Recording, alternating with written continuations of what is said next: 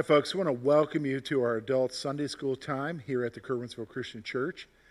We are doing a survey through the Old Testament, and we are up to the books of Ezra, Nehemiah, and Esther.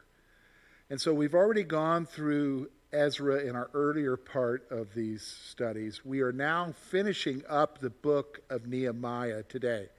Next week, we'll get into the book of Esther. So, our focus today is going to be Nehemiah chapter 11, verse 1 through chapter 13, verse 31. And so, what we're going to see in these verses are we're going to see the dedication, that is, the dedication of the wall, and the reforms that took place under Nehemiah.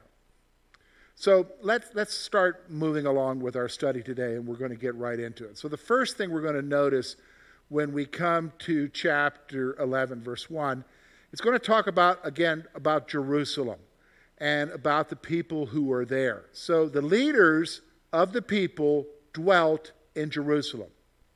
So the leaders of the people, that is, the people who were in administration or rulers, basically of the province of Judah, they dwelt in the capital, which again is still the capital now, Jerusalem. That's where they live.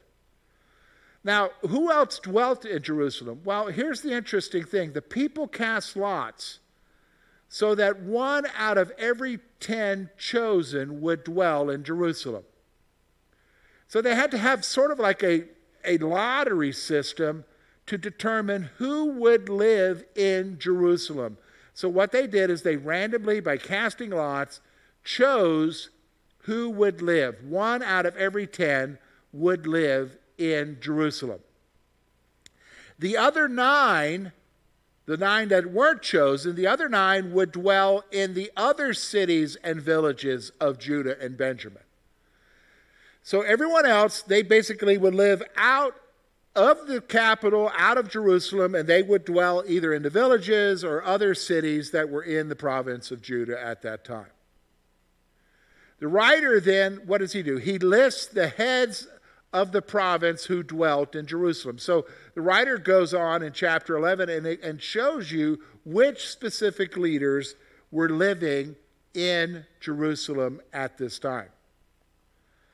The writer also lists the priests and the Levite orders that dwelt in Jerusalem. So remember now, the Levites weren't just one tribe, they were divided among their families into certain Levitical orders.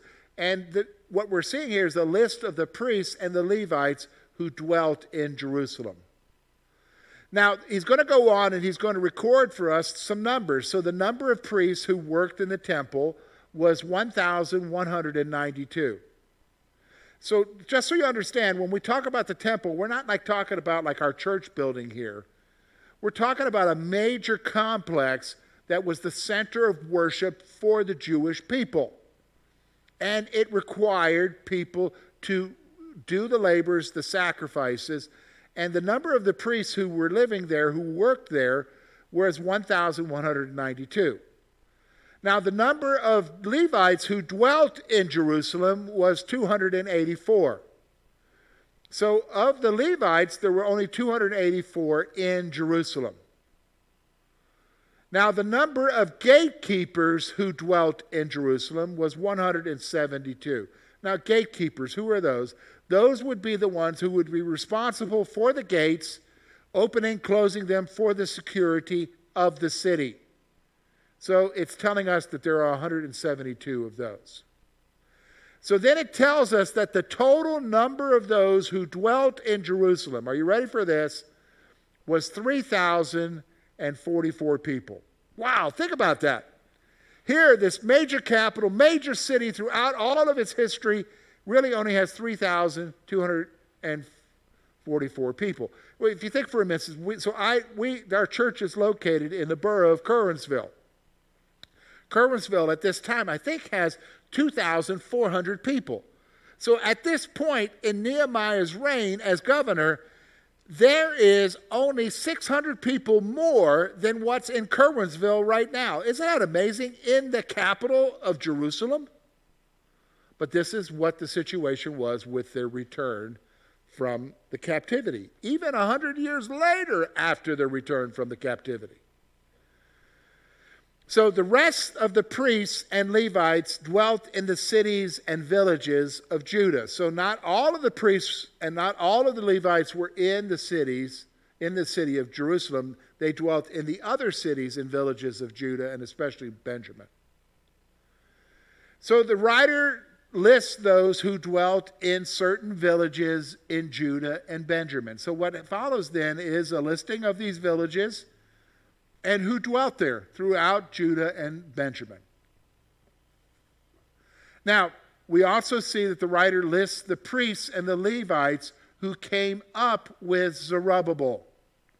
So when Zerubbabel had returned, which was 100 years before this time, there was a list of priests and Levites who went with them, and so this is the listing that is given here in this text. The writer then lists the descendants of the priests and the Levites to that point. So then, from that initial group who came, the writer then lists who their descendants were over that next hundred year period up until the time of Nehemiah. That's what we're seeing here in the text. Now, that's going to bring us to uh, chapter 12. Okay, so chapter 11 through chapter 12, verse 26 was that major portion with regards to the who was in, in the city and so forth, we're going to see now the dedication of the wall. So when we come to chapter 27, we're going to see that they sought out the Levites from Judah and Benjamin to come to Jerusalem for the dedication.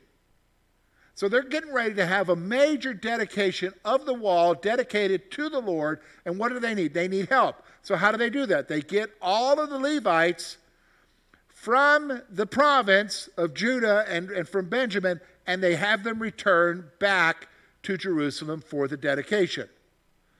Now, the Levites were brought so that they could celebrate with singing and instruments. Basically, the Levites, many of the Levitical orders were singing orders, worship orders. And so they would be coming so that there could be the worship of Yahweh. So the priests and the Levites purified themselves, the people, the walls, and the gates. Now, what do you mean they purified themselves? Well, they would have to follow through with the ritual, purification rituals, to ensure that they were clean, not ceremonially unclean, but that they were clean, and that the Levites were ceremonially clean, that the people now were ceremonially clean, and that the walls and the gates were now ceremonially clean. And so that's what the priests and the Levites did. So then here's what happens Nehemiah appointed two large thanksgiving choirs that were positioned to move along the wall. So what does he do? With these Levites who come, he then makes these two large choirs whose purpose is to sing nothing but thanksgiving to the Lord and he positions them along the wall. Now, when I say along the wall, he's not, they're not beside the wall, but they're on top of the wall. So one choir was to move in one direction on the wall, and the other moved in the other direction. So here they are. They start out at a point, there's two choirs, and they go and they walk along the wall, all of the wall, heading in the direction that they're supposed to go in offering thanksgiving and singing praise to God. That's what these choirs were to do. Now, it then goes on and tells us that they meet up at the temple. Why? The two choirs then stood in the temple with Nehemiah and half of the rulers. So the, the, they move along the wall, and at some point they all go to the temple. Both choirs are there offering thanksgiving and Nehemiah, the governor, is there, and half of the rulers are there. It also says that they offered great sacrifices and rejoiced loudly throughout the city. In fact, the scripture tells us that they were so loud that you could hear them a distance away. That's how great the celebration and thanksgiving was at the dedication of the wall. And that's what we're going to see here. Now, we're going to come to chapter 13, and chapter 13, verses 1 to 31, is now going to be focused solely on Nehemiah's reforms. And the first reform is happening on that day of the dedication. The other reforms are going to be at a later period. And I'm going to tell you what, while they seem to be around the same time, they actually aren't. And the text gives us some hints into that. So let's talk first of all about this first reform that we see here. And it has to do with the issue of foreigners. And we're going to see that in verses 1 to 3. So here's what I want you to see.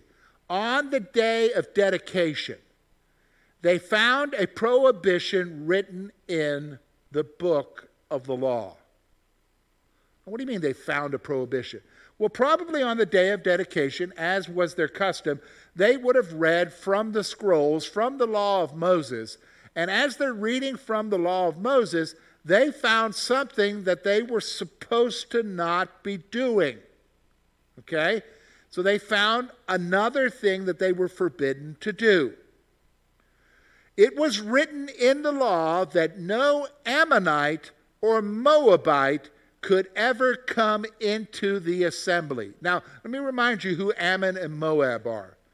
Ammon and Moab were their own people groups, but they are the descendants of Lot. Remember, these are the children that Lot had through his own daughters, Ammon and Moab. Well, the law said that no Ammonite and no Moabite could ever come into the assembly of Israel. Why is that?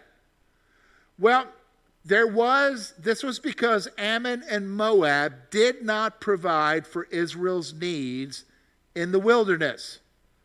They didn't help Israel, their cousin, in the wilderness when Israel was returning back to the land. They refused to help them. And we see that in Numbers and Deuteronomy that this was taking place. Rather, here's what happened they hired Balaam, the prophet, to curse Israel, but the Lord turned their curse into a blessing. Remember, it was Balak who hired Balaam, and he wanted Balaam to curse Israel from a distance. And remember, Balaam said, I can only say what the Lord wants me to say. And the Lord said, You're not to curse them, you're to bless them. And Balak got really irritated by that. Well, it's because of this that Ammon and Moab were prohibited from being in the assembly of Israel. So, upon hearing this, the Jews separated the mixed multitudes from Israel. So, what happens here in the first reform, which is happening at this time around the dedication of the walls, they decided to separate themselves from the foreigners and this is significant. But we're going to see it's short lived. What do you mean, George? Well, here's what happens now. We're going to come to verses 4 through 9, and we're going to see now there's some reforms or some actions taken with regards to the issue of Tobiah the Ammonite. Now remember, they decided that because of the law of Moses, they had to separate themselves from the Ammonites. But the very next thing you see is in verse 4 not everybody did that. So here's what you see. When you come to verse 4, there was a priest who had authority over the temple storerooms and was allied with Tobiah the Ammonite. So, here, folks, we've already seen this many times already through the book of Nehemiah. Not all the Jews were in a right place. Some of them were, were in alliance with the enemies of the Jewish people. And here we have a priest who's over the temple storerooms, and he's allied with Tobiah the Ammonite. This priest prepared a large room for Tobiah in the storerooms. Now, let me explain to you what that means, okay?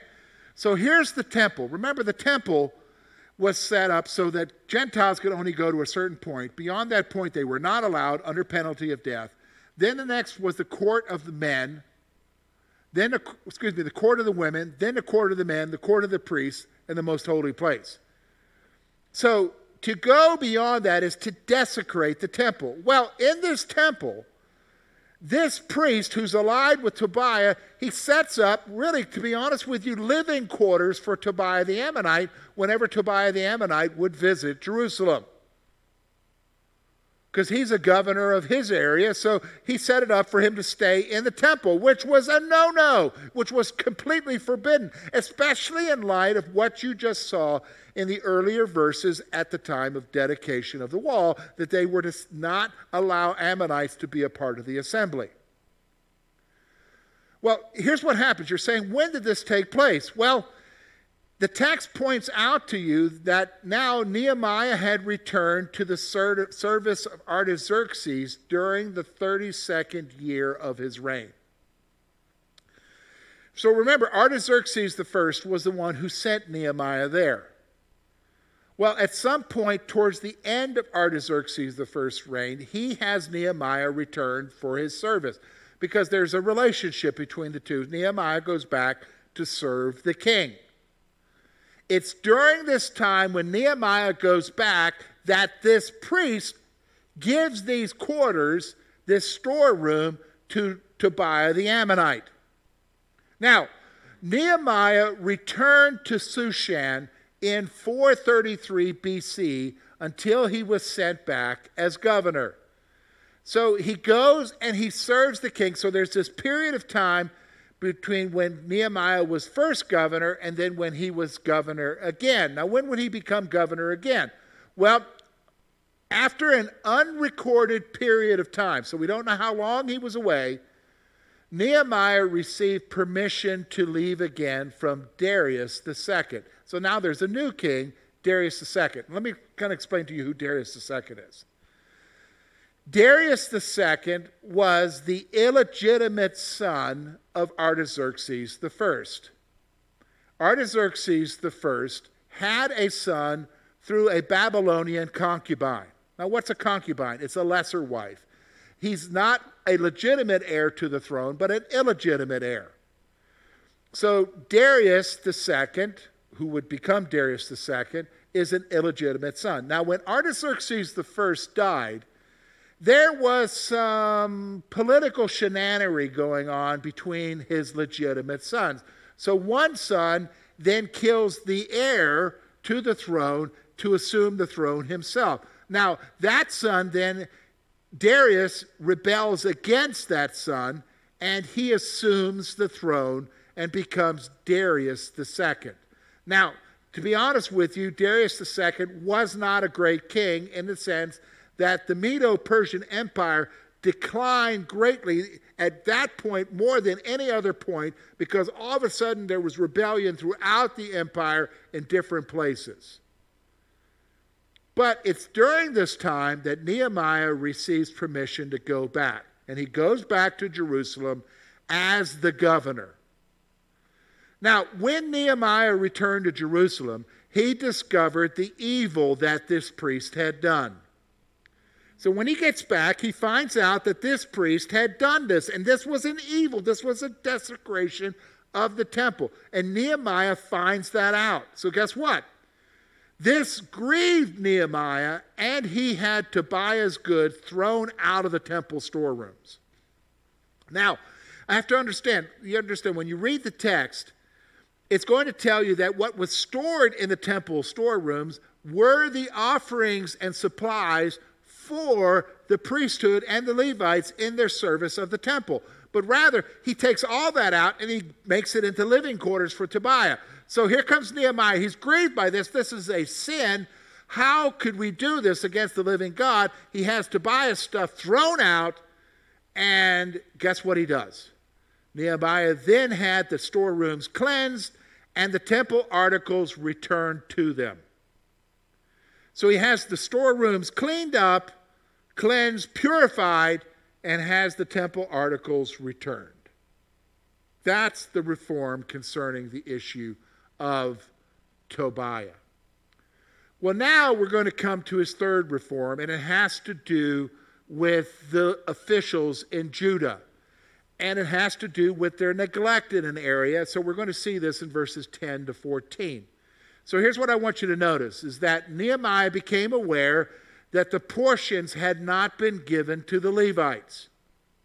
Remember, before they made a decision and made a covenant and said that they would tax, take an offering to the support of the temple, well, Nehemiah has become aware that they're not giving that portion to the temple to support the temple and to support the Levites. He's becoming aware that the officials have fallen down on their jobs. This caused the Levites and the singers to return to the fields to the neglect of the temple. So, what are they going to do? They got to take care of themselves, they got to feed themselves. So, what do they do? They go back to their home areas to tend to their fields. And guess what? The worship and the upkeep and the general operation of the temple falls on the wayside. So Nehemiah confronted the rulers and appointed treasurers for the task. So what does he do? He goes and he lays out the rulers, how could you do this? You're neglecting. How can you do this before the Lord? And guess what? He appoints treasurers for the task of collecting the funds and distributing the funds for the worship service at the temple. Well, you're also going to see that this is another one of those instances where Nehemiah prays. And so Nehemiah prayed that the Lord would remember his service for the temple. God, be aware of what I've done for your temple. That's what he's saying here. Well, now we're going to come to some reforms with regards to the issue of the Sabbath. And we're going to see this in verses 15 through 22. So Nehemiah also witnessed the people working on the Sabbath. So when he gets back, he's being aware now that, hey, there are people who are pressing their grapes, they're bringing in their burdens, their sheaves, all of it on the Sabbath. Now, again, remember, at the dedication of the wall, at the reading of the God's word, they made a covenant with God to keep holy the Sabbath. That is, not to do any work, not to do any business. Remember, we talked about that last week? Well, here we are. Nehemiah goes away. Things get kind of lax. Guess what they're doing? They're working on the Sabbath. But not just that, he witnessed men from Tyre selling and doing business on the Sabbath. It's not just that he's seeing the Jewish people working, he's witnessing men from Tyre. That's foreigners from Tyre, which would be a seafaring people. They're doing business. What are they doing? They're selling fish, they're doing business on the Sabbath. So Nehemiah contended with the rulers for profaning the Sabbath day. He points out to them, guys, listen. Don't you remember? It's because we didn't keep holy the Sabbath before that we spent 70 years in captivity. Why are you doing this again? Why are you provoking God? So here's what Nehemiah does as governor Nehemiah had the gates of the city shut the day before the Sabbath. So he's going to institute the Sabbath on them. So, how does he do that? We're going to shut the gates keep people from coming in, doing work, going out to the fields and carrying their burdens, keep the merchants out. Okay? He had his servants enforce no burdens would be brought in on the Sabbath. So he has his people make sure that nobody is working and bringing in through the gates their work on the Sabbath. The city gates were reopened on the day following the Sabbath. So on the evening before the Sabbath began, as the Sabbath begins, it begins on a, on a Friday evening, the gates would be closed. And then when the Sabbath ends, on the evening of the Saturday, the gates would then be reopened, or whatever the schedule was for reopening them in the day or the night. It says that when the gates were closed, the merchants camped outside the city until Nehemiah warned them. So they're out there for a couple of Sabbaths and, and, and finally, Nehemiah says, Look, you need to just go your way. If you don't go your way, I'm going to deal with you. And so the text says they never again came on the Sabbath day to do business. So it's kind of like they knew we can go do business the other six days there, but on the Sabbath day, there's no, why sit out here in the sun camping? So the mer- merchants came no more on the Sabbath after that. No more on the Sabbath after that. Now, how does he enforce this? Well, here's how he enforces it he enforces it through the Levites. The Levites were given the responsibility to guard the gates on the Sabbath. He just can't trust anyone to do this because they might let Bubba come through with his load or let this merchant come in with a bribe.